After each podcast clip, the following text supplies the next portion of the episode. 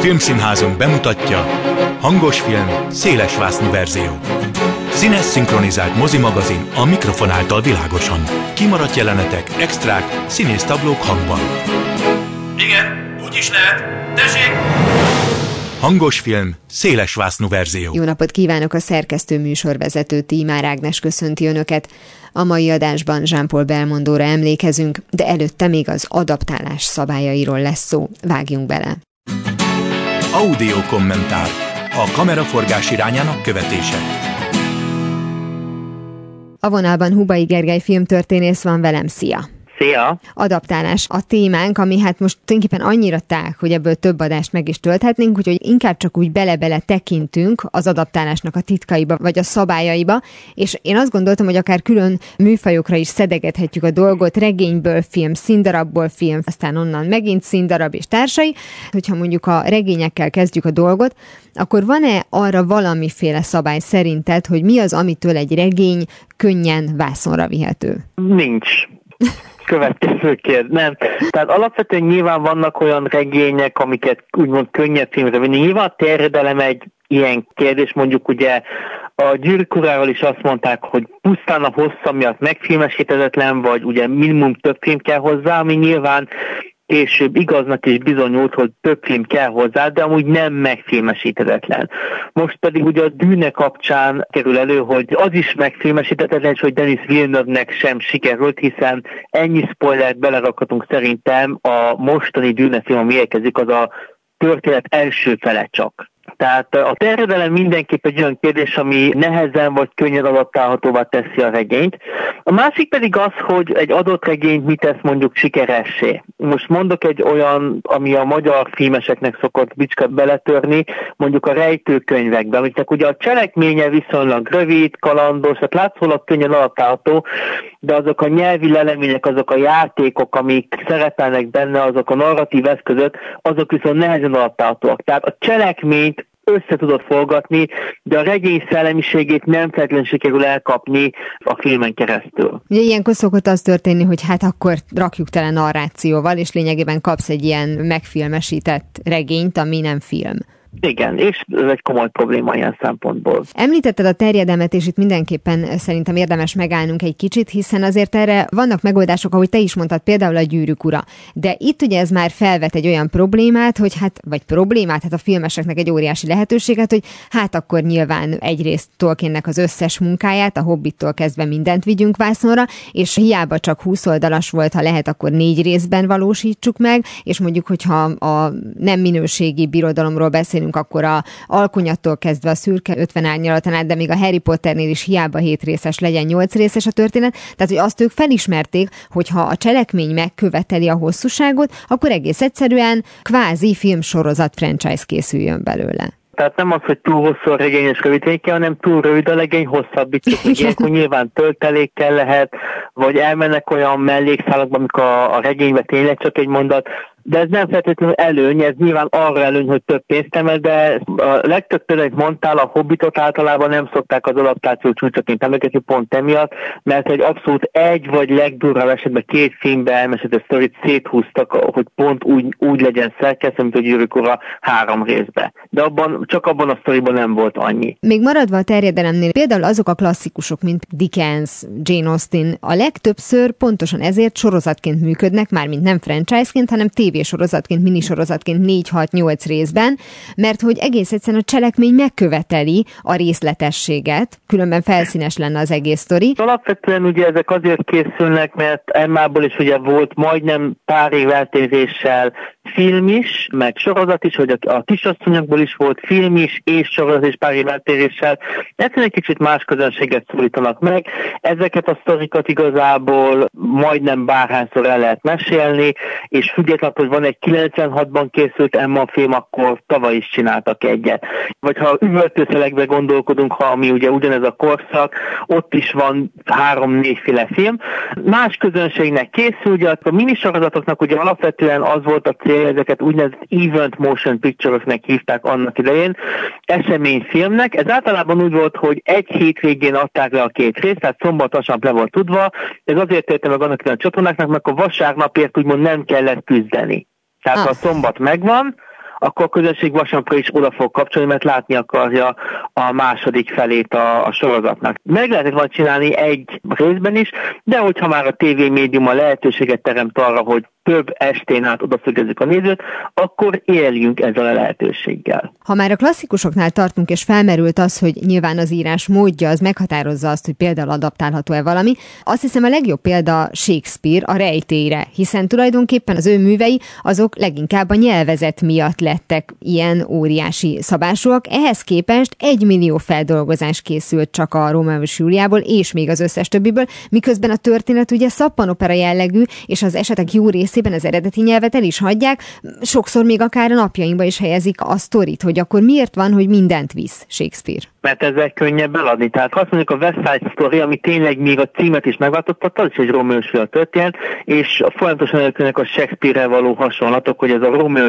csak átrakva New Yorkba, a latinó közösségekbe, egyszerűen egy egy jó hívó szó, hogy ez egy, ez egy Shakespeare adaptáció. A Romeo Julia hogy telítődött a piac, ugye pár éve volt egy Romeo és Julia, emlékszel rá? Haley Stanfield volt benne a Júlia. Nekem ez teljesen kimaradt. Ez a Romeo és Julia 2013-ban készült, úgy elsüllyedt, hogy alig hallanak, pedig nagyon szépen néz ki, alapvetően korhűt, de nem tartja meg a, a Shakespeare szöveget, hanem egy teljesen átlagos középszerű dialógusa van.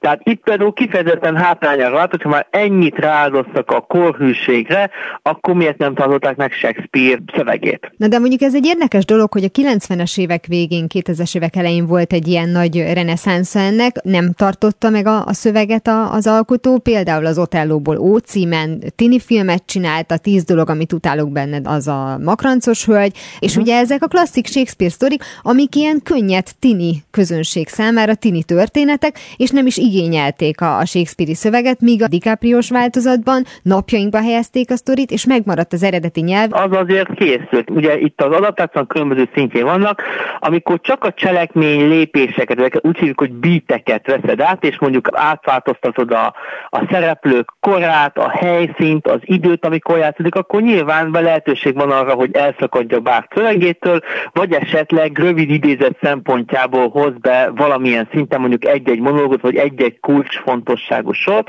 és éppen ezért ez a Romeo beszéltem, és nem tudom, hogy mindig senki nem a hallgatóság közül, ez pont ott rontott el, hogy ha már eldobjuk a szöveget, akkor újítsunk a helyszínen, vagy valami. Ugye a Romeo esetében, mert a legelcsépeltebb szerelmes történet, nehéz újat mutatni, és ez a film sem mutatott újat, ami egy ilyen esetben egy végzetes baklövésnek bizonyult. Egyébként Kenneth Branagh-nak az adaptációi mutattak újat, mert ugye hát ő nagyon rá volt állva erre a dologra, amit írt Shakespeare, ő azt bizony megcsinálta filmen, a szokásos kvázi színházi stábjával. Nála ez ugye ez egy, ez egy nagyon pozitív becsípődés, de hogy azoknak volt akkor létjogosultsága? Amíg az emberek megveszik pénzért a filmre a jegyet, vagy a DVD-t, addig minden filmnek van létjogosultsága Hollywoodban, és ezek ahhoz képest ugye Shakespeare filmek voltak, ami ugye nem a legvonzóbb mondjuk egy akciófilmhez képest, nagyon szépen tesültek, és meg kevés pénzbe kerülnek mondjuk egy akciófilmhez képest, és nyereséget termelnek, és a stúdiónak hoznak egy ilyen kis, hát művészetét is tesznek,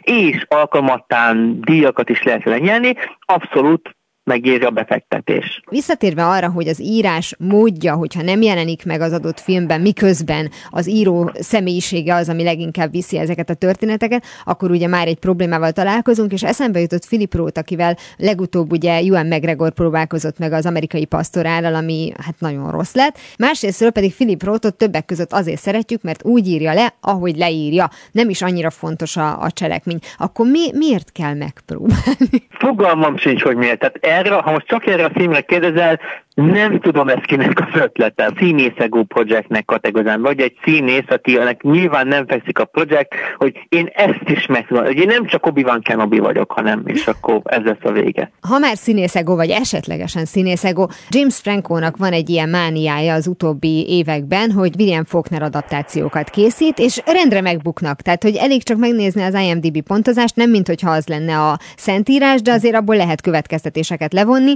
hogy valamiért neki ez így nagyon fontos, hogy ez a, a klasszikus amerikai irodalom az jelenjen meg vásznon, de közben rosszul. Tehát, hogy úgy szeretném, hogyha valaki föl tudná dolgozni Faulknert, akire szintén ugyanaz igaz, hogy azért jó, mert úgy ír, ahogy. Ez egy újabb példája ennek a problémának. Itt tényleg a színészekről van szó, vagy pedig azért van egy ilyen kultúrharc, beleláthatunk egy ilyen szándékot, hogy ő azt akarja, hogy már pedig akár mondjuk például William Faulkner igenis legyen vásznon.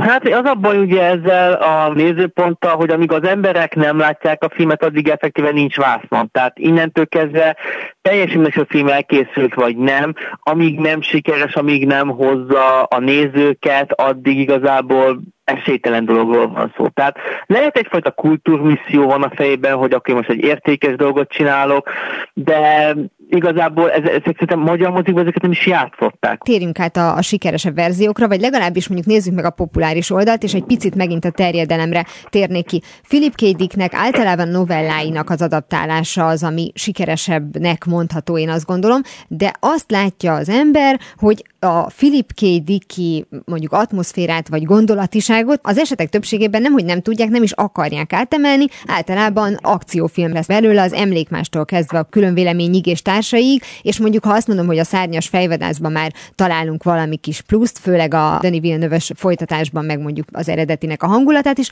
akkor már kicsit boldogabbak leszünk. Itt ugye arról van szó, hogy fognak egy alapvetően jó ötletet, az emlékmás a legjobb példa ilyen szemben, van egy, amikor nem tudod, hogy hogy akkor most mi a valóság, mi az álom, és ebből egy abszolút filmklasszikust hoztak ki. Tehát azért kell megvenni a regénynek, vagy a novellának a jogait, hogy esetleg akar címet használni, mert egyszerűen van egy jó ötlet, ami nem neked jutott ötletbe, de ez az ötletet te játszani akarsz, még akkor is, ha teljesen más irányba viszed el az alapvető művet. Ez része a Hollywood iparnak, hogy a legtöbb Hitchcock adaptáció. Ugye Hitchcock gyakorlatilag minden filmje adaptáció, itt csak ő annyit csinált okosan, hogy nem olyan könyveket használni, amit bárkit is érdekelt volna.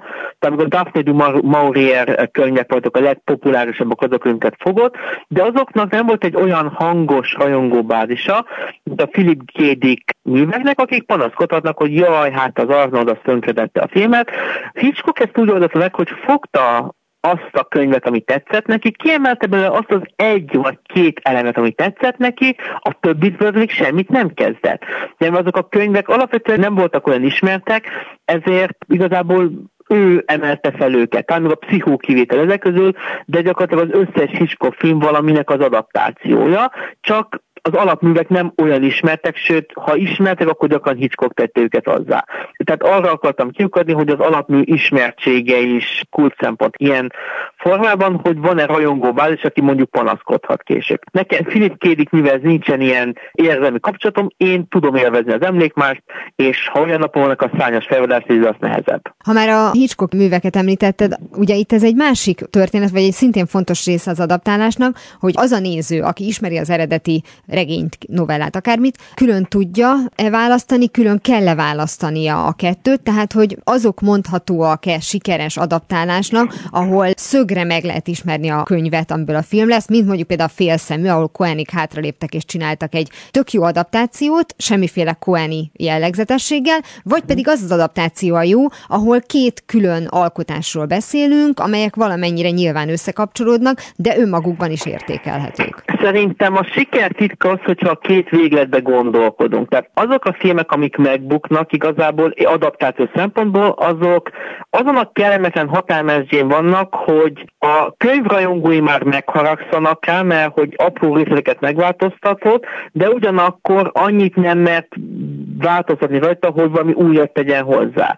Tehát mondjuk, ha csak filmként nézzük, mondjuk amiket említett, ezek a nagyon merész Shakespeare példák, amik a 90-es évek azok abszolút jól működő filmek, úgyhogy minimálisan használnak a Shakespeare műveiből.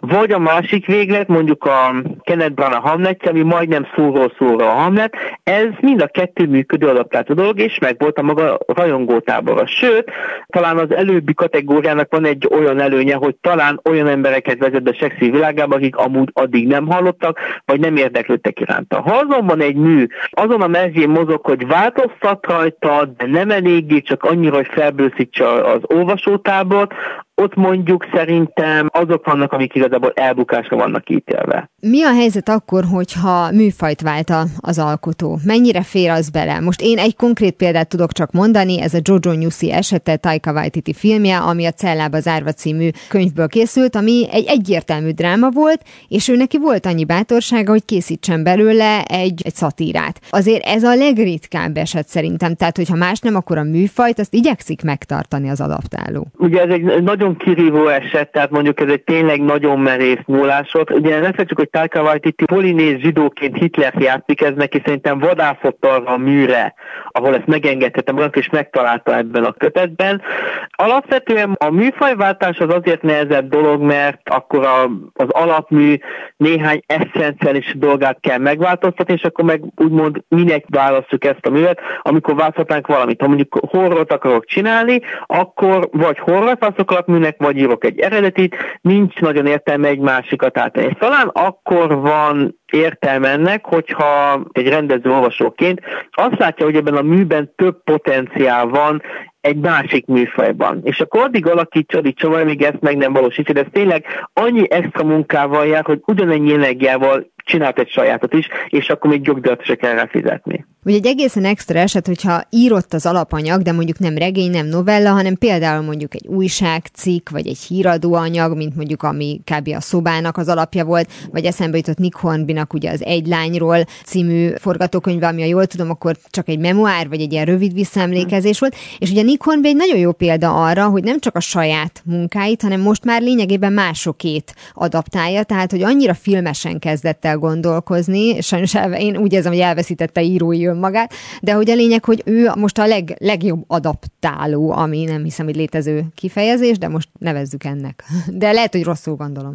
Nekem, hogy Nick Hornby, mint legjobb adaptáló, én azért nem mondanám ezt rá, mert nem érzem azt, hogy ő bármikor is nagyon nagy kihívást vállalt volna, ha érted, mire gondolok. Igen, na de akkor a kérdés az ugyanaz, amitről beszéltünk, hogy az gond de, hogy ő megcsinál valamit úgy, ahogy az eredetileg ki lett találva. Ugye Nick Hornbynak nyilván a legsikertebb filmek azok, amikor ugye a saját regényei lettek adaptálva, és érdekes kérdés, vannak ugye, amikor a alkotók maguk adaptálják a művüket forgatókönyvbe. Uh-huh. Én nagyon kevés jó példát tudok erre.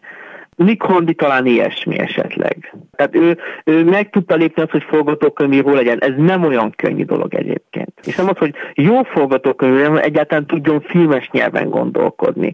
Mondjuk ugye a legújabb példa ezek a J.K. Rowling legendás a filmben, ugye jobban belenyúl a forgatókönyvbe, a, nem. Nem.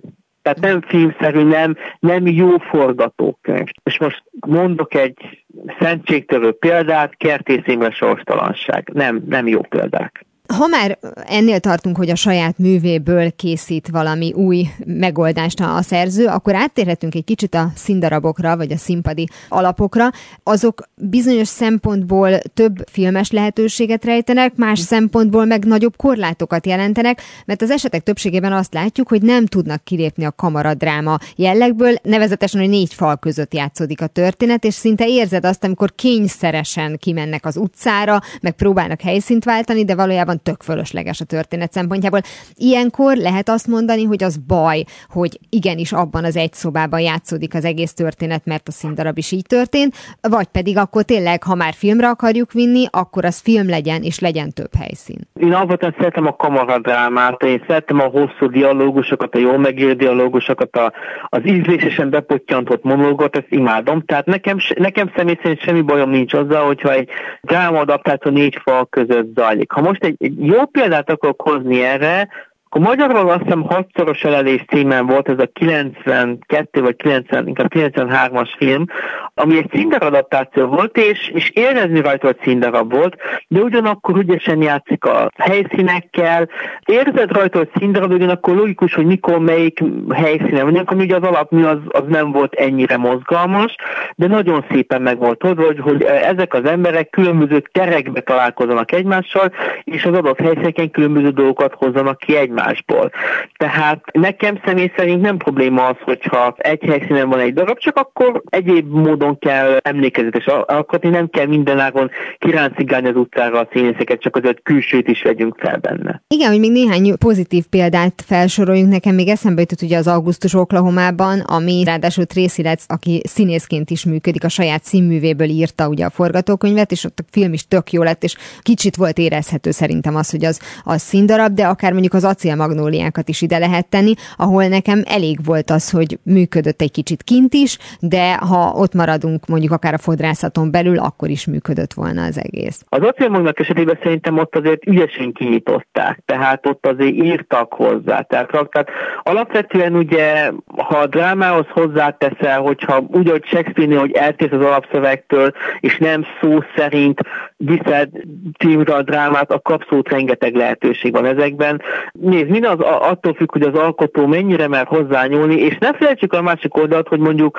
adott esetben az alapszerző mennyire enged hozzányúlni a művéhez. Tehát ugye ezt néha elfelejtjük, hogy ilyen esetben a szerző még él, vagy nagyon erős jogtulajdonosok vannak, akik nagyon szeretnek megmondani dolgokat, akkor lehet, hogy a filmeseknek mi olyan kompromisszumot kell kötni, mi lehet, hogy most már a, a film rovására megy, de nem tudok mit sem, mert nem kapni a jogokat az alkotásra, az adaptációra. Műzikeleket nagyon szeretnek filmre vinni, és most itt nem a, az olyan régi megoldásokra gondolunk, mint az említett West Side Story például, vagy a muzsika hangja, My Fair Lady és társai, hanem például mondjuk a Chicago, vagy mondjuk akár a nyolc és félből kvázi a kilenc, de mondjuk legalábbis azon dolgozik a, az alkotó, alkotó, hogy nagyon filmes legyen. És egyébként a Chicago az filmes volt, meg a 9 is filmes volt, az más dolog, hogy nem ettől lett jó vagy rossz, leginkább rossz, de hogy itt megint más lehetőségeket, más korlátokat jelentenek. Tehát a musical esetében, ahol tudjuk, hogy de írjál hozzá néhány új dalt is, meg azért legyen egy kicsit más a dolog,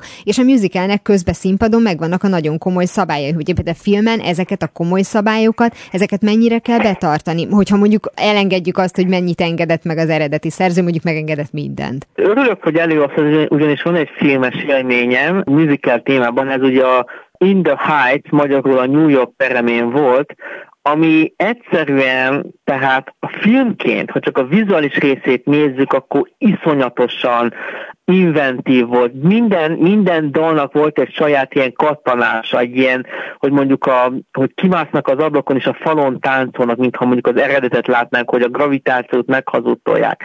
Egy baj volt vele, hogy ez a musical semmiről nem szól. és hogy ez, ez olyasmi, ami tehát ennek nem volt forgatókönyv, de ez, ez a macskák latin emberekkel, tehát ez, ez olyan letagolózó, hogy, hogy vizuálisan izgalmas volt. Általában fordítva szokott lenni, hogy tök jó a zene, tök jó a tánc, de, de nagyon szimpadias. Itt meg nagyon filmes volt, és az alapdarab húzta le a művet, egyszerűen így éreztem, mert, mert cselekmény szempontjából tényleg semmi, az ég se konfliktus, se konfrontáció, se csavar, semmi nincs a filmben. Csak emberek énekelnek arról, hogy milyen latin embernek élni New Yorkban. És tényleg semmi nem történt a filmben. A, a nagy csavar, amivel felépítettek, az az volt, hogy kimegy az áram egy buli közben, de már mindenkinek a mobiltelefonja, tehát nagyon hülyének kell lennie az, hogy ne találják meg egymást. Tehát annyira dühíti volt, hogy, hogy a darab lehúzta ezt a filmet egyszerűen. Mert nyilván ugye ez egy speciális példa, de még egy, még egy műfajváltásra azért szeretnék kitérni, hiszen az utóbbi időben ebből tényleg rengeteg érkezik. A animációból készítsünk élőszereplős filmet, ha még énekel, akkor az még jobb, mondjuk a szépség és a szörnyetektől kezdve a, a dzsungelkönyvén át, hogy itt már klasszikusan a marketing az, amiről beszélünk, és itt már senkit nem érdekel az, hogy hogyan van adoptálva ez, valami? Ez, amiről beszélsz, ez a remake Akkor, hogyha az alapfilmet alapműnek tekintjük, de az is általában adaptáció. Tehát ugye ez itt annyi, hogy közvetítő médiumon kezd adaptáció, de ez már a remake magyarul. Na, ez lett volna a másik kérdésem, hogy most tulajdonképpen a remake ennyire elválasztható az adaptációval? Mondok egy példát. Van ugye a Félszemű című film, amiből van két filmverzió, és ez egy, ala, ez egy regényből készült, és van a John Wayne féle 69-es verzió, ami ugye hagyományos John Wayne film, annyi, hogy fél, hogy ízét szemfedőt visel, és van a, a Coen testvérek féle film, ugye a, a nem vénnek való vidék után küldtek az Oscarra, hogy akkor ez lesz a következő, és annyira nem tarolt, de hát ez ennek más oka volt.